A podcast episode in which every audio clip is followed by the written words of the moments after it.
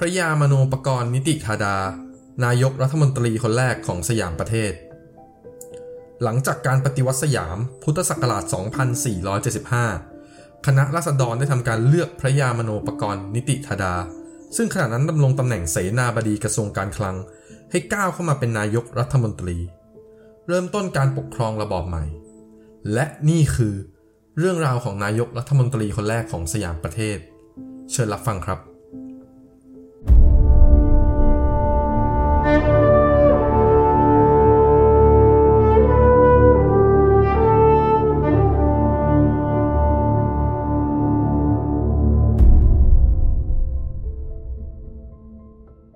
Long story short, เนื่องจากช่วงนี้ในประเทศไทยกำลังก้าวเข้าสู่โหมดการเลือกตั้งนะครับ ประกอบกับ episode นี้เป็น episode แรกในรายการ Long Story Short ของผม ผมก็เลยคิดว่า เอ๊จะทำเรื่องเกี่ยวกับการเลือกตั้ง และเกี่ยวกับลำดับที่หนึ่งยังไงดี สุดท้ายก็เลยเลือกที่จะเล่าเรื่องของพระยามโนปกรณ์นิติธาดา นายกรัฐมนตรีคนแรกของประเทศไทยครับ ซึ่งพระยามโนปกรณ์นิติธาดาเนี่ยเรียกกันสั้นๆว่าเจ้าคุณมโน มีชื่อเดิมจริง ๆ ว่าก้อนหุตะสิงครับ เกิดเมื่อวันที่ 15 กรกฎาคม พุทธศักราช 2427 ช่วงเวลาที่พระยามโนปกรณ์นิติธาดาเกิดเนี่ยเป็นช่วงที่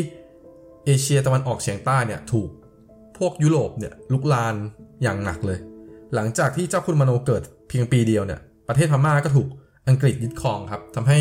ราชวงศ์คองบองของอังกฤษต้องสิ้นสุดลง พระยามโนปกรณ์นิติธาดาหรือเด็กชายก้อนเป็นบุตรของนายหวดกับนางแก้วครับอ่าฟังชื่ออย่างนี้ก็พอจะจินตนาการออกใช่ไหมครับว่า น่าจะเป็นชาวไทยเชื้อสายจีนครับ ที่อาศัยอยู่ในพระนคร เริ่มแรกเดิมที เด็กชายก้อนเนี่ยครับ เข้ารับการศึกษาที่วัดลาดบุรณะ หรือว่าวัดเลียบ ก่อนที่จะไปเรียนต่อที่โรงเรียนสวนกุหลาบ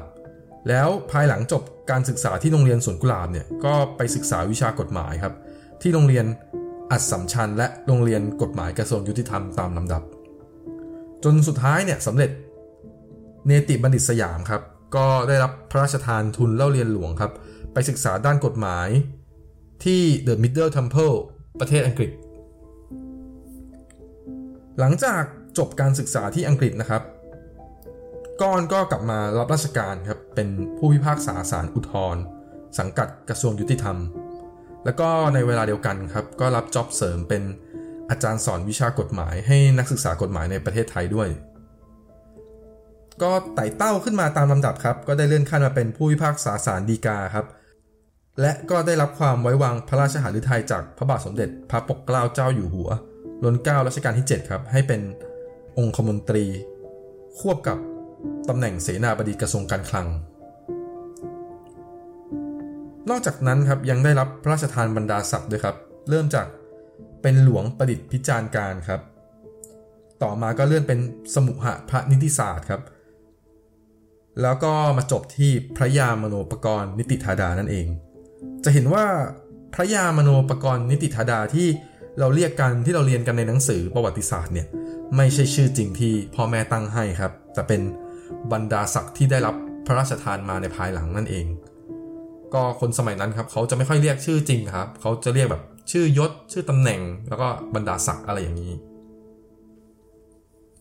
ตลอดการรับราชการของพระยามโนปกรณ์ นิติธาดาเนี่ยว่ากันว่าเป็นข้าราชการที่ภาพลักษณ์ดีครับมือสะอาด ไม่เคยมีเรื่องด่างพร้อยเลย อีกทั้งด้วยความเป็นองคมนตรีใช่ไหมครับ ด้วยความที่ทำงานอยู่ใกล้ชิดกับรั้วกับวังอย่างเงี้ย ก็ทำให้ภายหลังเนี่ยมีการเปลี่ยนแปลงการปกครองโดยคณะรัษฎรในปี พศ 2475 คณะรัษฎรจึงได้ทาบทามให้มหาอมาตโทพระยามโนปกรณ์นิติธาดา ซึ่งเป็นตำแหน่งในตอนนั้นนะครับ ให้มาช่วยเป็นสมาชิกสภาผู้แทนรัษฎรชุดแรกครับ ซึ่งสมาชิกสภา รัษฎรชุดแรกเนี่ยมาจากการแต่งตั้งทั้งหมดครับ ซึ่งจะมีจำนวนทั้งหมด 70 คน พร้อมกันนี้ครับคณะรัษฎรก็ได้ทาบทามให้เจ้าคุณมโนเนี่ยมาช่วยเป็นประมุขของฝ่ายบริหาร ซึ่งในตอนนั้นเนี่ยยังไม่เรียกตำแหน่งนี้ว่านายกรัฐมนตรีนะครับเดี๋ยวผมจะเล่าต่อก็เจ้าคุณมโนครับ หลังจากได้รับการทาบทามก็คิดอยู่วันหนึ่งครับ ก่อนจะไปตอบรับครับ สุดท้ายทำให้เจ้าคุณมโนเนี่ยกลายเป็นประมุขฝ่ายบริหาร ตอนนั้นเนี่ยตำแหน่งนี้เขาเรียกกันว่าประธานคณะกรรมการราษฎรครับ ซึ่งไอ้ตำแหน่งเนี้ยพอเรียกว่า คณะกรรมการราษฎร ประธานคณะกรรมการราษฎรเนี่ยพอแปลเป็นภาษาอังกฤษ พอแปลเป็นภาษาต่างชาติเนี่ยมันไปสอดคล้องกับระบอบการปกครองของคอมมิวนิสต์ครับ ซึ่งมันก็เป็นที่กังวลในตอนนั้นครับว่า เขากลัวว่าประเทศไทยจะกลายเป็นคอมมิวนิสต์ซึ่งมันไปล้อๆกับสหภาพโซเวียตในตอนนั้นทำให้มีการพระราชทานข้อกังขามาครับว่า กรรมการราษฎรเนี่ยมันคำเนี้ยมันเหมาะสมไหม สุดท้ายสภาก็เรียกประชุมครับ แล้วก็มีมติว่าให้เปลี่ยนชื่อครับ จากกรรมการราษฎรเนี่ยก็เปลี่ยนเป็นรัฐมนตรี ส่วนประธานคณะกรรมการราษฎรเนี่ยก็เปลี่ยนเป็นนายกรัฐมนตรี จนมาถึงทุกวันนี้ครับ การเลือกพระยามโนปกรณ์นิติธาดา ให้เป็นประธานคณะกรรมการราษฎร หรือนายกรัฐมนตรีนั้นเนี่ยกลุ่มคณะราษฎรเนี่ยเขาหวังว่าจะทำให้การเปลี่ยนแปลงการปกครองเนี่ยเป็นไปโดยราบรื่นครับ เพราะว่าพระยามโนปกรณ์นิติธาดาเนี่ยได้รับการศึกษาจากอังกฤษใช่ไหมครับ เป็นประเทศต้นแบบของประชาธิปไตย ขณะเดียวกันก็ใกล้ชิดกับศักดินา แล้วก็มีภาพลักษณ์ที่ดี ก็คิดว่ากลุ่มศักดินาน่าจะโอนอ่อนผ่อนปลนได้ง่าย ภารกิจเร่งด่วนในสภาผู้แทนราษฎรชุดแรกของประเทศไทยก็คือการ ร่างรัฐธรรมนูญฉบับถาวรครับ ซึ่งหลังจากร่างรัฐธรรมนูญฉบับถาวรสำเร็จและประกาศใช้ในวันที่ 10 ธันวาคม พุทธศักราช 2475 ซึ่งก็คือวันรัฐธรรมนูญ ตามธรรมเนียมแล้วเนี่ย พอจะบังคับใช้กฎหมายรัฐธรรมนูญใหม่ใช่ไหมครับ รัฐบาลมักจะประกาศลาออกครับ เจ้าคุณมโนก็เลยประกาศลาออกจากตำแหน่งนายกรัฐมนตรีครับ แต่ว่าสุดท้ายครับ ก็ได้รับการแต่งตั้งให้กลับมาดำรงตำแหน่งเป็นสมัยที่ 2 ครับ แต่ว่าสมัยที่ 2 ของพระยามโนปกรณ์นิติธาดานั้นไม่ราบรื่นซะแล้วครับ คณะรัฐมนตรีของพระยามโนปกรณ์นิติธาดาสมัยที่2เนี่ยทำงานกันไปได้ประมาณ 4 เดือนครับ เกิดเหตุความวุ่นวายครับ ซึ่งเป็นเรื่องใหญ่โตในตอนนั้นก็คือ กรณีเขาโครงเศรษฐกิจหรือสมุดปกเหลืองครับเขาโครงเศรษฐกิจหรือสมุดปกเหลืองเนี่ยเป็นแนวคิดทางเศรษฐกิจที่เขียนโดยหลวงประดิษฐ์มนุธรรม หรือนายปรีดีพนมยงค์นั่นเองครับ ซึ่งมีการถกเถียงกันอย่างกว้างขวางครับว่าไอแนวคิดเศรษฐกิจในสมุดปกเหลืองของนายปรีดีเนี่ยมันเป็นคอมมิวนิสต์หรือเปล่า ก็เถียงกันไปเถียงกันมาครับ ความวุ่นวายและความขัดแย้งระหว่างกลุ่มบุคคลที่สนับสนุน เขาโครงเศรษฐกิจของนายปรีดีกับกลุ่มต่อต้านเนี่ยค่อยๆ ทวีความรุนแรงขึ้นครับ จนมีท่าทีอาจจะบานปลายเป็นการใช้กำลังกันได้เลย ว่ากันว่าสสที่เข้าประชุมช่วงนั้นเนี่ยถึงขนาดพกปืนเข้าสภากันเลยนะครับ ไม่รู้ว่าพกมาทำอะไรกันครับ ความแตกแยกในหมู่ประชาชน หมู่ราษฎรขุนนางข้าราชการและสสเนี่ยมีความชัดเจนมากขึ้นเรื่อยๆครับก็คือแต่ละกลุ่มเนี่ยก็จะมีกลุ่มที่สนับสนุนเขาโครงเศรษฐกิจ แล้วก็กลุ่มที่ต่อต้านครับ ไม่ว่าจะเป็นคณะรัษฎรครับก็แบ่งออกเป็น 2 ฝ่ายครับขุนนางยังมีคนที่เห็นด้วย และคนที่ไม่เห็นด้วยนะครับข้าราชการก็มีครับสสก็มี และท่านผู้ฟังลองทายดูครับว่า พระยามโนปกรณ์นิติธาดา หรือเจ้าคุณมโนของเราเนี่ย เห็นด้วยหรือไม่เห็นด้วยกับเขาโครงเศรษฐกิจสมุดปกเหลืองเล่มนี้ครับ อ่าผมจะเฉลยให้นะครับว่าเจ้าคุณมโนอยู่ในกลุ่มที่ไม่เห็นด้วยครับ และด้วยการสนับสนุนจากคณะราษฎรสายทหารนะครับ กลุ่มที่นำโดยพระยาทรงสุรเดชทำให้พระยามโนปกรณ์นิติธาดาครับ ตัดสินใจออกพระราชกิจสีกา ปิดสภาผู้แทนราษฎร เดี๋ยวคุณผู้ฟังจำรายชื่อนี้ไว้ก่อนนะครับ พระยาทรงสุรเดชนะครับ ซึ่งเป็นคณะราษฎรสายทหาร ชื่อนี้นะครับ สนับสนุนให้พระยามโนปกรณ์นิติธาดาครับ ตัดสินใจแบบนี้ ซึ่งสิ่งที่พระยามโนปกรณ์นิติธาดาทำเนี่ยนอกจากออกพระราชกิจสีกาปิดสภาผู้แทนราษฎรแล้วเนี่ยก็ประกาศระงับใช้กฎหมายรัฐธรรมนูญบางมาตราครับทำให้คณะรัฐมนตรีทั้งชุดเนี่ย ต้องพ้นจากตำแหน่งทันทีครับ พร้อมกันนี้ครับยังทำการแนะนำให้นายปรีดีพนมยงค์เจ้าของสมุดปกเหลืองเนี่ยครับอพยพไปฝรั่งเศสซะ ซึ่งพูดกันภาษาชาวบ้านก็คือการเนประเทศนั่นแหละครับ พร้อมกับตราพระราชบัญญัติว่าด้วยคอมมิวนิสต์ครับ ซึ่งตัวพระราชบัญญัติเนี้ยได้ให้คำจำกัดความและบทลงโทษ ผู้ที่สนับสนุนและฝักใฝ่คอมมิวนิสต์ สมัยนั้นนี่เขาจะกลัวคอมมิวนิสต์มากครับ เพราะฉะนั้น อะไรที่มันเข้าข่ายจะเป็นคอมมิวนิสต์นี่โทษค่อนข้างแรง ด้วยผลของพระราชบัญญัติเนี่ยทำให้สื่อมวลชนในสมัยนั้นเนี่ยทำงานยากมากครับ ถูกภาครัฐแทรกแซงเสรีภาพการนำเสนอครับ แล้วก็โดนปิดไปก็พอสมควรเลย สุดท้ายครับปิดท้ายจ็อบนี้ครับ เจ้าคุณมโนทำการตั้งคณะรัฐมนตรีใหม่ครับ ซึ่งเป็นคณะรัฐบาล พญามโนปกรณ์นิติธาดา3ครับ โดยมีตัวเองเนี่ยครับกลับมาเป็นนายกรัฐมนตรีในสมัยที่ 3 นั่นเอง แล้วว่ากันว่าสิ่งที่เจ้าคุณมโนทำมาตั้งแต่ต้นที่ผมเล่ามาเนี่ย ก็คือ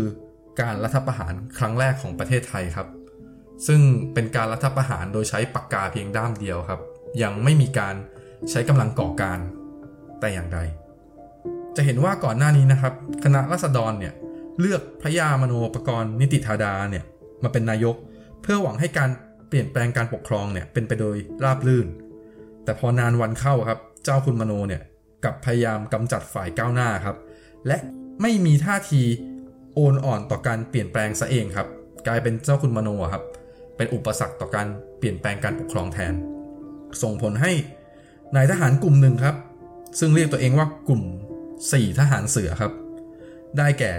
พระยาพหลพลพยุหเสนาครับ อ่าท่านนี้จะกลายเป็นนายกรัฐมนตรีคนต่อไปครับ ซึ่งเดี๋ยวผมจะเล่า ท่านที่ 2 ก็คือ พระยาทรงสุรเดชอ่าจำได้ไหมครับ ท่านนี้ก็คือผู้ที่เคยสนับสนุนเจ้าคุณมโน ในการรัฐประหารโดยใช้ปากกาด้ามเดียวครับ ตอนนั้นเนี่ยสนับสนุนครับ แต่ตอนเนี้ยกลับมาอยู่ฝ่ายตรงข้ามแล้วส่วนอีกสองท่านก็คือ พระยาลิทธิอัคเนและพระประสาทพิทยายุทธครับ ทั้ง 4 ท่านนี้เป็นรัฐมนตรีในสมัย พยามโนปกรณ์นิติธาดาสามนั่นเอง รัฐมนตรีทั้ง 4 เนี่ย แสดงความไม่พอใจโดยการประกาศลาออกจากตำแหน่งในวันที่ 14 มิถุนายน พุทธศักราช 2476 ครับ โดยรัฐบาลเนี่ย ชี้แจงเกี่ยวกับกรณีลาออกของ 4 ทหารเสือว่า ทั้ง 4 เนี่ยเห็นว่าเสรีภาพทางการเมืองของประเทศเนี่ย มั่นคงดีแล้วครับ และก็มีปัญหาสุขภาพ ทำให้ตัดสินใจลาออก ซึ่งพอรัฐบาลชี้แจงแถลงอย่างเงี้ยครับ มันสร้างความแคลงใจให้กับประชาชนอย่างมาก อย่างที่ผมเรียนไปก่อนหน้านี้ครับว่าสื่อโดนคุกคามสิทธิเสรีภาพ โดนปิดไปบ้างก็มีครับทำไมถึงเชื่อว่าตอนนี้ประเทศไทยมีเสรีภาพทางการเมืองแล้ว และขณะเดียวกันครับ รัฐมนตรีทั้ง 4 จะมีปัญหาสุขภาพพร้อมกันทั้ง 4 คนเลยเหรอ ซึ่งภายหลังครับเรื่องนี้ก็ได้ถูกเฉลยครับ เมื่อวันที่ 20 มิถุนายนครับพุทธศักราช 2476 ยังไม่ถึง 1 สัปดาห์ครับ หลังจากการลาออกจากตำแหน่งของ4ทหารเสือ พระยามโนปกรณ์นิติธาดาครับดำรงตำแหน่งนายกรัฐมนตรีสมัยที่ 3 ยังไม่ครบ 2 เดือนครับ ถูกทำการรัฐประหารครับ ซึ่งคณะรัฐประหารคณะนั้นครับนำโดยพันเอกพระยาพหลพลพยุหเสนา ซึ่งต่อมาก็เป็นนายกรัฐมนตรีคนที่ 2 ของประเทศไทยครับ และเป็นนายกรัฐมนตรีคนแรกครับ ที่มาจากการรัฐประหาร พระยาพหลพลพยุหเสนาครับ บังคับให้พระยามโนปกรณ์นิติธาดา ลาออกครับ และเนรเทศพระยามโนปกรณ์นิติธาดา ไปทางรถไฟยิงยาวครับ ไปสุดที่ปีนัง มาเลเซีย พระยามโนปกรณ์นิติธาดาครับหลังจากพ้นตำแหน่งและถูกเนรเทศ ก็ไปอาศัยอยู่ที่ปีนังมาเลเซียครับ จนเสียชีวิตวันที่ 1 ตุลาคม พุทธศักราช 2491 สิริอายุรวม 64 ปีครับ หมายความว่าตั้งแต่พ้นจากตำแหน่งและโดนเนรเทศเนี่ย เจ้าคุณมโนก็ไม่มีโอกาสได้กลับมาเหยียบประเทศไทยอีกเลยครับ จนเสียชีวิต ชีวิตส่วนตัวของเจ้าคุณมโนนั้น เจ้าคุณมโนมีคุณหญิงครับ เรื่องราวก็มีอยู่ว่า เจ้าคุณมโนครับได้พบรักกับสุภาพสตรีที่ชื่อคุณนิตสานะเสนครับ ลูกสาวพระยาท่านหนึ่ง ขณะที่กำลังศึกษาอยู่ที่อังกฤษ ก่อนที่จะกลับมาทำการสมรสกันเมื่อปีพุทธศักราช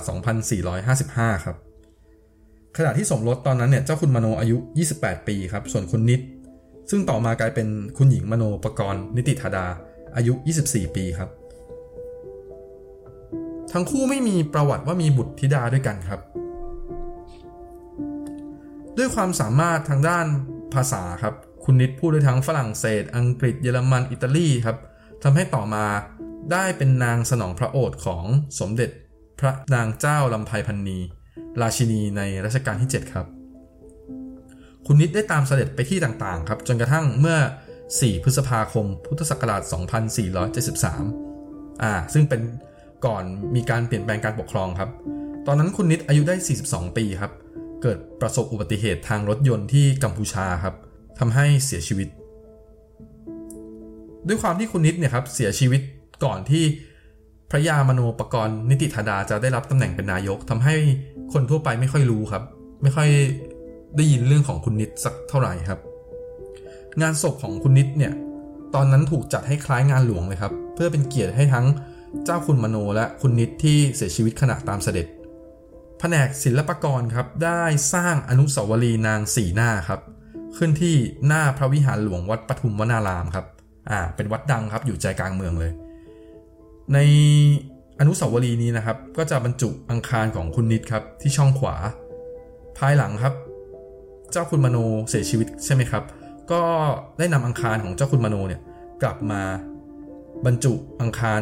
ของเจ้าคุณมโนเนี่ยที่ช่องซ้ายอยู่ข้างๆกับคุณนิดนั่นเองครับ